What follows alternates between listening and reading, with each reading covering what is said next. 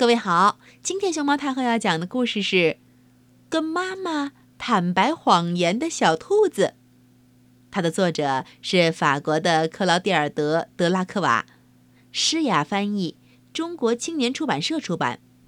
关注微信公众号和荔枝电台“熊猫太后”摆故事，都可以收听到熊猫太后讲的故事。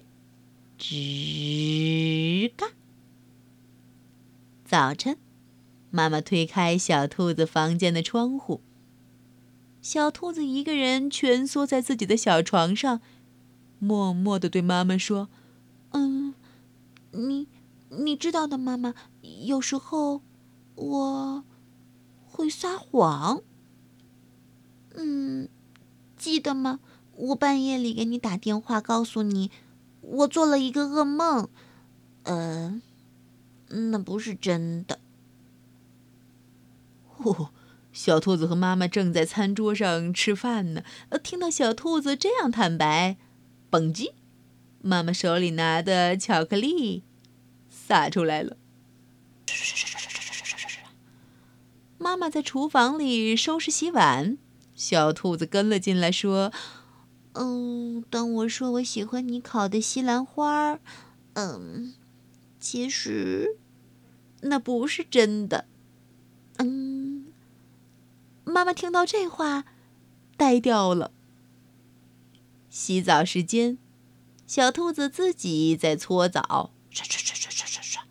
妈妈正准备挤牙膏开始刷牙，小兔子突然说话：“嗯，你知道吗？当我说是洗发水自己打翻在浴缸里的，嗯，我也撒谎了。”妈妈两眼向上一翻，哼。心里得意的想着：“小样儿，我还不了解你。还有还有，我跟奶奶说我不知道那块巧克力哪儿去了。哎，我撒谎了。